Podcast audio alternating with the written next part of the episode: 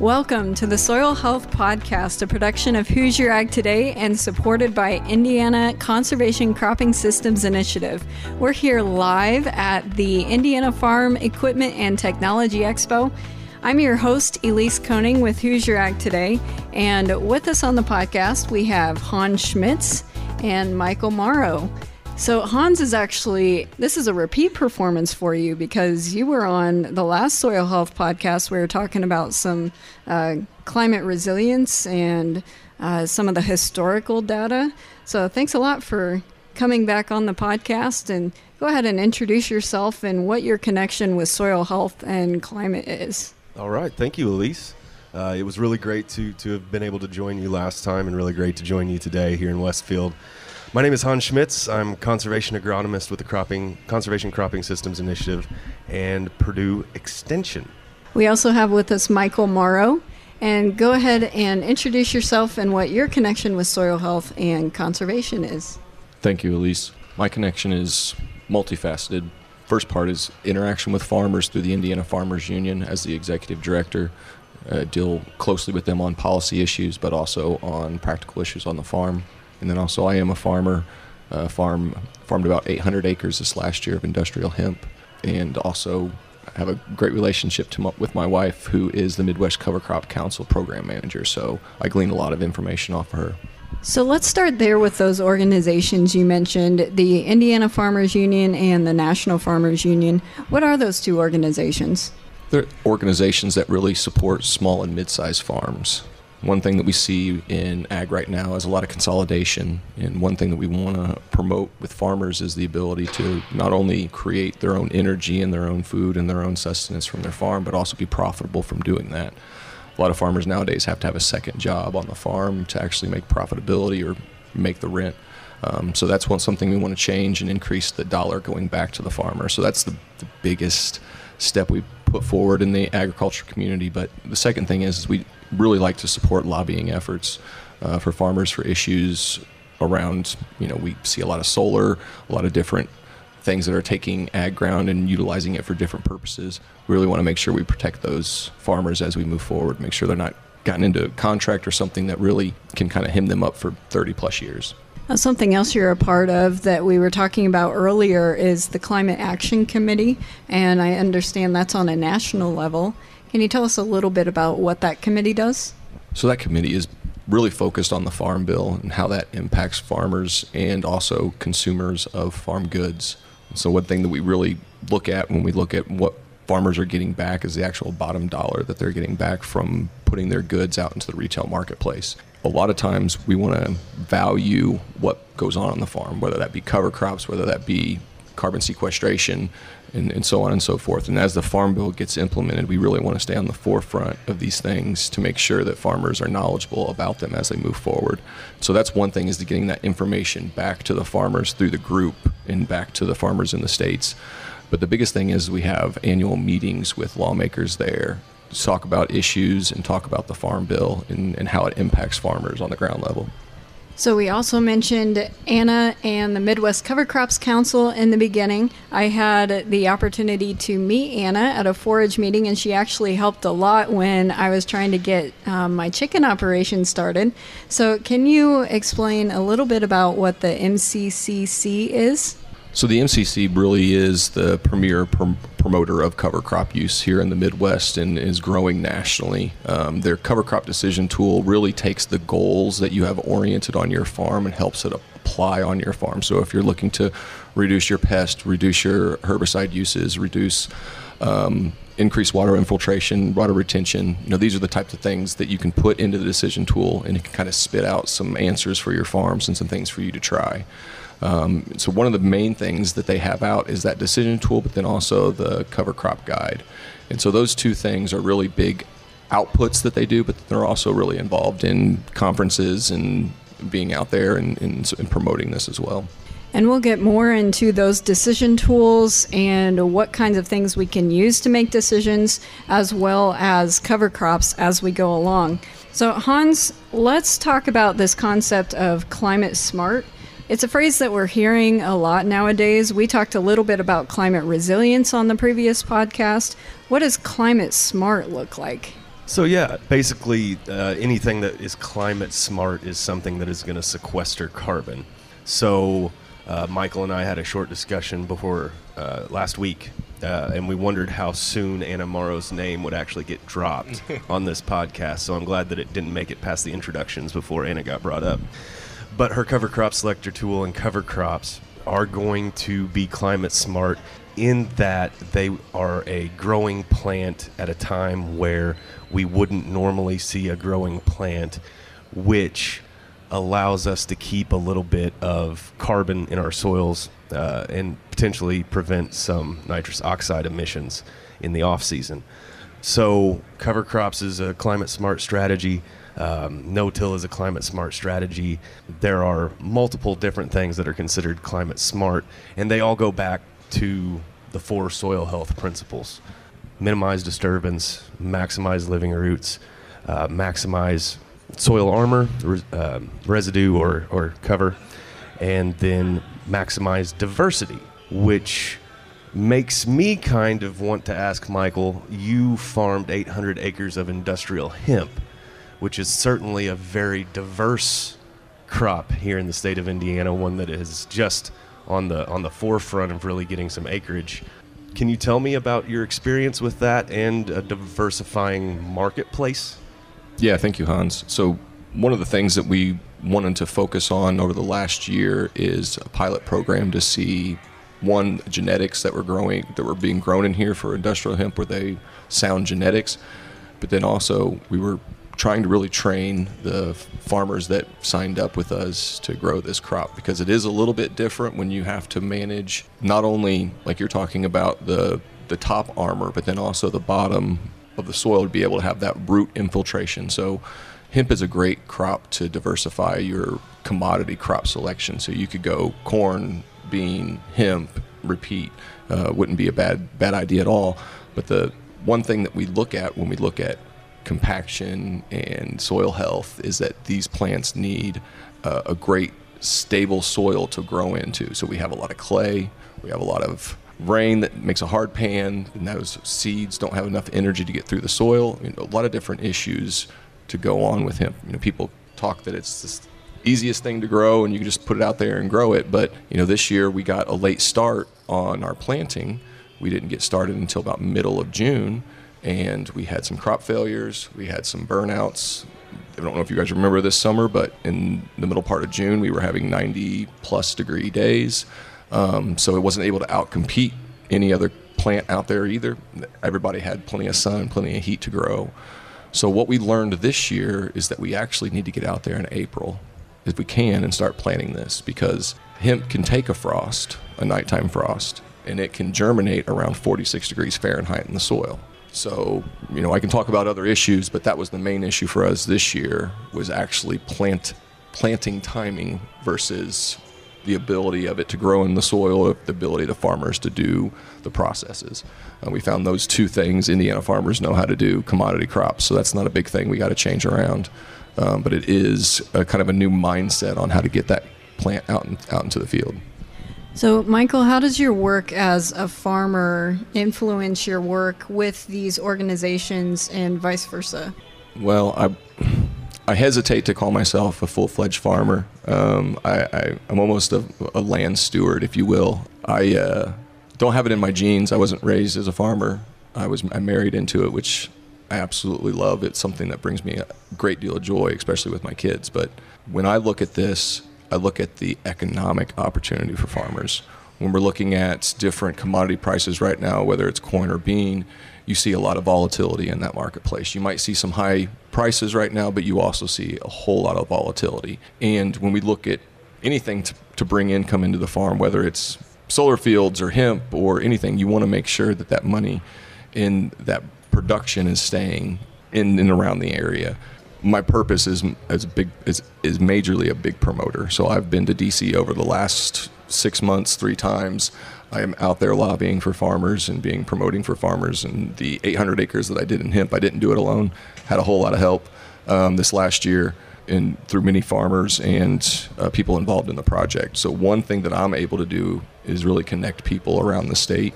I I feel that I've been involved in many different organizations. If you talk about Indiana Farmers Union, Indiana Corn Marketing Council, uh, you know, the Hoosier Harvest Market, you know, there's different co-ops that I'm also involved in. That's, I think, my my biggest asset is being able to connect people throughout the state. Could I ask a lobbying type question? We, we've seen a recent article come out where people are starting to question the reduction in crop insurance by planting cover crops, which the last couple of years been three or five bucks. Um, what's your stance on that incentive? I look at it from two different angles. From the farmer angle, it is a incentive to create more cover, and that's always good, always good. Um, I don't think that farmers typically will add on more management task without seeing some type of initial benefit. So I think that's a great thing for the initial benefit, but I think they really need to be, as they do more of this type of work, be educated on how that's going to be valuable for them in the future, security for their farm in the future by doing these things. So that's that's kind of from the farmer perspective. But then also from the leaders in the industry that are already doing this stuff. They haven't been paid in the last twenty years to do X, Y, and Z. You know, these are our champions that are out there showing that this stuff works and we can actually make it happen. And so I think we have to approach it from two different angles. We have to approach it from that incentive angle, but then we also have to approach it. Where are our champions at in the industry, and how do we promote the champions in the industry already to continue and to keep pulling people into these climate smart strategies? So Hans, a couple of words that Michael used I want to ask you about. One's volatility and the other's security. We're seeing a lot of ups and downs in the climate. This year we had a lot of rain, a lot of drought. Uh, the drought monitor showed a lot of yellow and orange this past year. So how are farmers who are wanting to be climate smart going to combat that volatility and maybe create some more security for their farms for the future? Speaking from the past weather angle, for most of the state of Indiana, I will accept the northeast corner from this, June was dry. And then around July fourth or shortly thereafter, we got a drought breaker rain, which we needed. We maybe didn't need that much all at once, but we needed. And then we turned off dry again in September, and the drought monitor at the time of this recording is still showing um, moderate drought and abnormally dry for most of the state of Indiana. So we're coming out of it now. Now, from a climate smart, reducing volatil- volatility, reducing risk perspective, this year, as Michael alluded to earlier, early planting, being able to get canopy closure before we turned dry in June made a huge difference, because achieving canopy closure reduces direct sunlight hitting the soil surface and slows the drying therein. Now, if we didn't plant early, but we had cover crop, maybe the ability to plant green, something like that, you achieved the same effect of reducing direct sunlight hitting the soil surface and reducing how quickly that soil dried out. Then, as we looked at um, the volatility and risk in the September-October timeframe, I think farmers this year did a great job not getting hurt. My biggest concern when we had that long of a stretch of dry weather is that guys were going to run too hard, take too many risks, and we were going to see things like combine fires or people falling off machinery, stuff like that. I didn't hear too much of that around the state, and I'm really thankful for that. And, you know, along with that, injuries and the labor market nowadays, all of that kind of stuff goes into the economic considerations that a farm has to make. You want to take care of yourself, and you want to take care of your soil as well, because that's going to benefit your farm economically. For both of you, um, what are some of the economic considerations that you've seen that farmers should be making as they plan out their operation for twenty twenty-three? Uh, as we're planning things out for twenty twenty-three, um, I acknowledge that many of the big decisions are either being made as we sit here in mid-December or have already been made.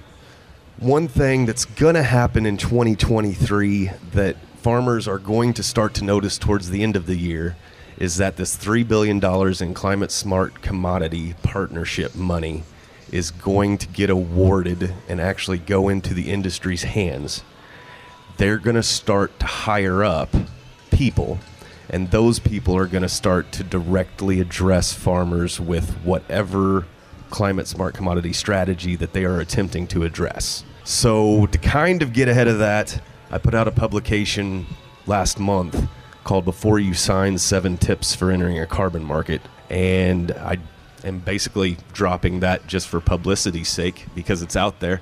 And uh, it's it's a reference that, that folks can use because of the Climate Smart Commodity funding. At least a handful of programs were pretty much directly funding a carbon market. Yeah, I'll second what Hans said there about dollars and cents coming out into the ag industry. I think we need to really be really smart about who we partner with as these as these funds come through.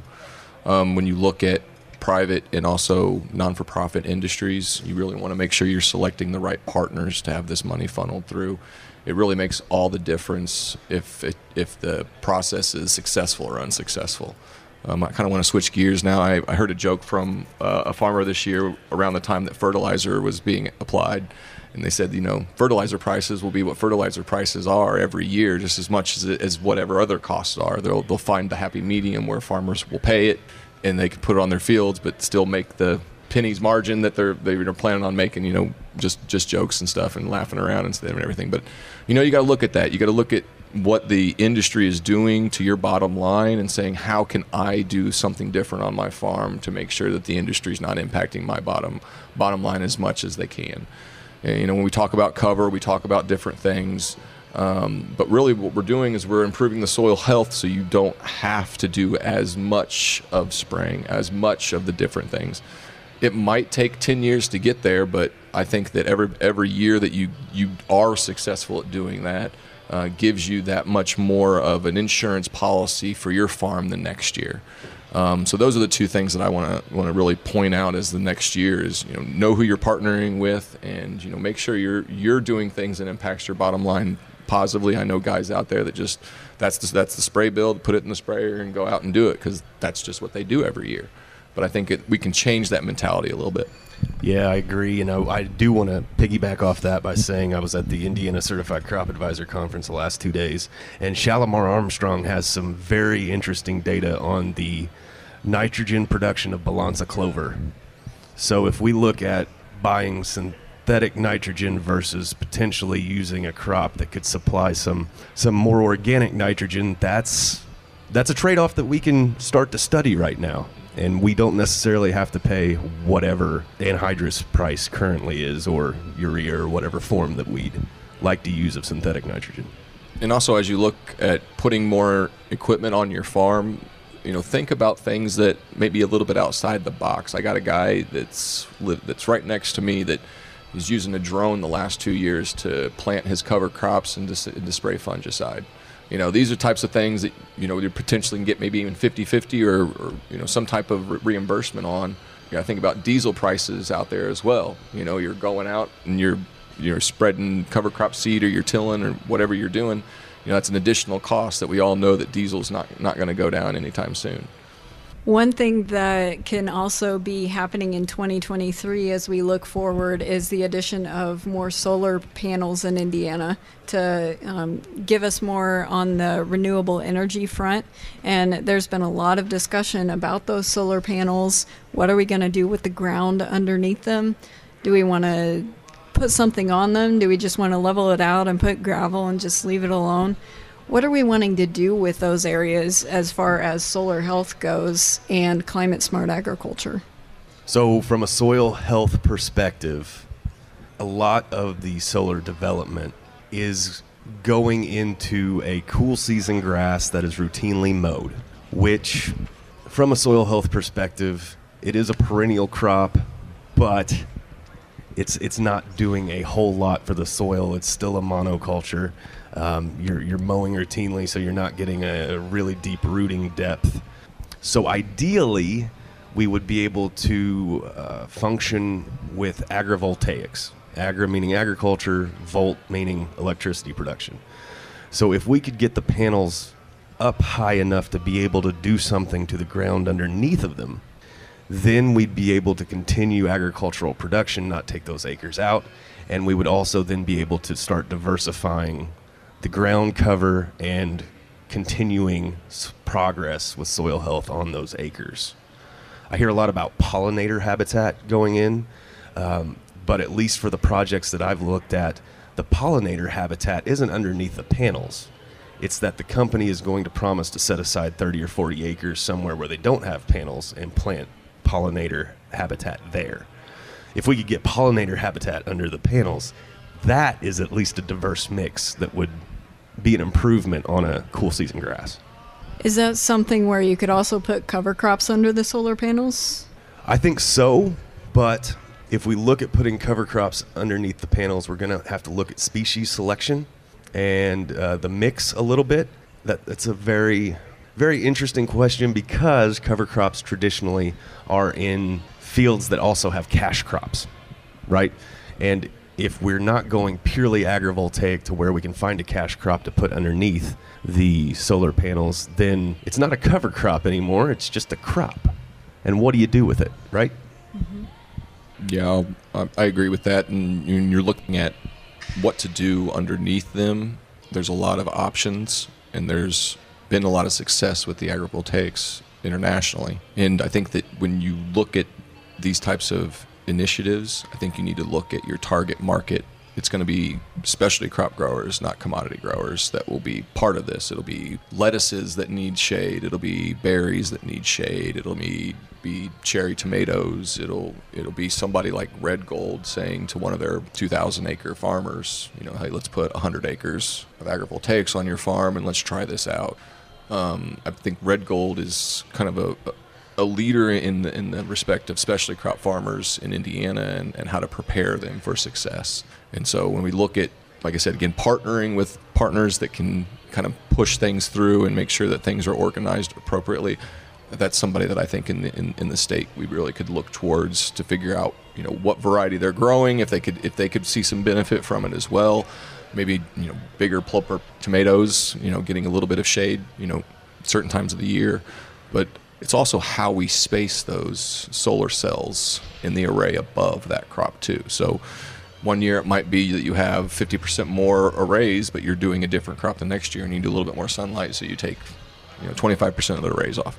It, it's really that continual uh, process that every specialty crop grower has to go through to make sure that they have the, you know, edible best uh, crop coming out of their farm, because, you know, we all see the stuff at, you know, the international section at Kroger or Walmart, you know, ripeness and freshness and that sort of thing. It's not something you typically find, but we really want to see more of that from local farmers here in Indiana. Uh, interesting statistic, and it's probably changed a little bit since last time I looked at it, but we export ninety percent of what we grow and we import ninety percent of what we eat here in Indiana. And I think we can do a better job at that. At the beginning of the podcast, we mentioned the organizations you are involved in. So from an Indiana Farmers Union, National Farmers Union standpoint, and for you, Hans, the C C S I standpoint, what's going to be the biggest challenge that farmers are going to face in twenty twenty-three, and how are your organizations helping them meet that challenge? So with Indiana Farmers Union, National Farmers Union, over the last couple of years, we've been involved in a food safety grant. So we've been helping specialty crop farmers get certified, food safe, so on and so forth. What we're seeing now is that we're seeing a saturation in that specialty crop grower marketplace for that type of training. And so now we're really focused on trying to help them achieve the equipment or the implement or the training or the certification they need to go into the next level of the marketplace, whether that be wholesale, a, a new mar- a new vendor marketplace. Uh, that that's my initiative over the next year. But when we look at research and getting more information and training around cover crop usage, you know, one thing that I want to point to is the Indiana Corn Marketing Council has a whole committee um, committed to developing out these research tools. And Hans talked about Shalimar before, and he's received, I think, three or four grants this this cycle through Indiana Corn Marketing Council. One for his nitrogen calculator, one for his carbon calculator, one for cover. You know, he's he's really doing a lot of research and a lot of things in this marketplace. So that's what I want people to be more knowledgeable about. there's a lot of programs out there that, that will help you institute these things on your farm. Don't feel like you're alone.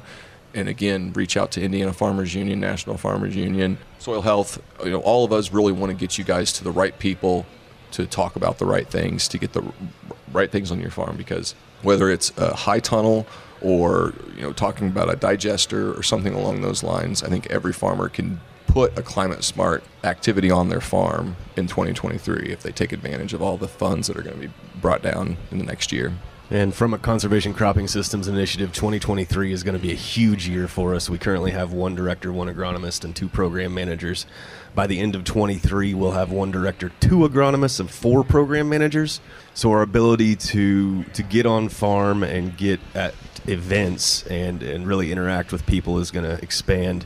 A couple things that I'm working on personally is, uh, number one, we, we are going to have our usual Uh, trainings that we have for conservation partnership staff next year, but we're going to have an additional National Wildlife Federation Grow More set of trainings around the state in the month of September, which is aimed at taking our partners, Soil and Water Conservation District employees, Purdue Extension educators, um, Natural Resource Conservation Service technicians and, and educators, and uh, getting them trained in how to set up events that will attract middle adopters or those that haven't traditionally come to conservation type events. And I'm really uh, excited to be able to, to bring those trainings to Indiana in September. Additionally, the Midwest Cover Crop Council's selector tool is currently in the process of being updated to have more research incorporated into each of those species of cover crops and to add new species of cover crops to the selector tool. Uh, tool. So um, we're going through that right now. It probably won't go public for a little while, but uh, really excited to get to work with Anna on that. And um, that's what twenty-three might look like for me. So it sounds like it could be a very promising year. If somebody wanted to find out more about your organizations, where should they go? C C S I N dot org. Yeah, you can look for us, Indiana Farmers Union dot org, and also National Farmers Union dot org. So as we start to wrap up here at the Indiana Farm Equipment and Technology Expo, what's the number one takeaway you would want our listeners to think about as they go throughout their day? Number one thing I'd want you to know is that I'll be here for a little bit afterwards, and uh, I'm always happy to interact with everybody, uh, always happy to, to schedule some additional visits if needed. And uh, C C S I is a resource that is best valued when it's actually used. So uh, we are people. Reach out to us and use, use us as resources. Yeah, and I can say that C C S I has been a great resource for uh, this podcast as a supporter of it. And they have a lot of networks around the state of Indiana. And if you just reach out to Hans, um, then he can point you in the right direction uh, for some of their events. So the key takeaway that I would like everybody to go away with is always think about your goals for the next year. And I know that we do planning in November, December, January. Some people do it even earlier than that. But when we're talking about climate smart activities, it is a multi-year goal. And it is something that you need to really think about as it relates to your farm, not as it relates to, you know, what somebody else is doing over across the road, or, you know, what thirty-year contract somebody's getting for something. You know, it, it really is what your goal is for your farm, because the one thing that I've noticed is that every farm is different, and I think we all appreciate that more than we, we really know. So thank you. And even within every farm, every field is different. So you've got to take a look on an individual level and reach out to uh, people like Michael, people like Anna, and they can uh, give you some guidance as far as maybe what uh, some of these strategies for you can be. Hans, Michael, thank you so much for joining us on this edition of the Soil Health Podcast. This episode was brought to you by the Conservation Cropping Systems Initiative. You can learn more about their efforts and see a schedule of events at C C S I N dot org. For Hoosier Ag Today, I'm Elise Koning. Thanks for joining us, and until next time, create your riches below the surface with healthy soil.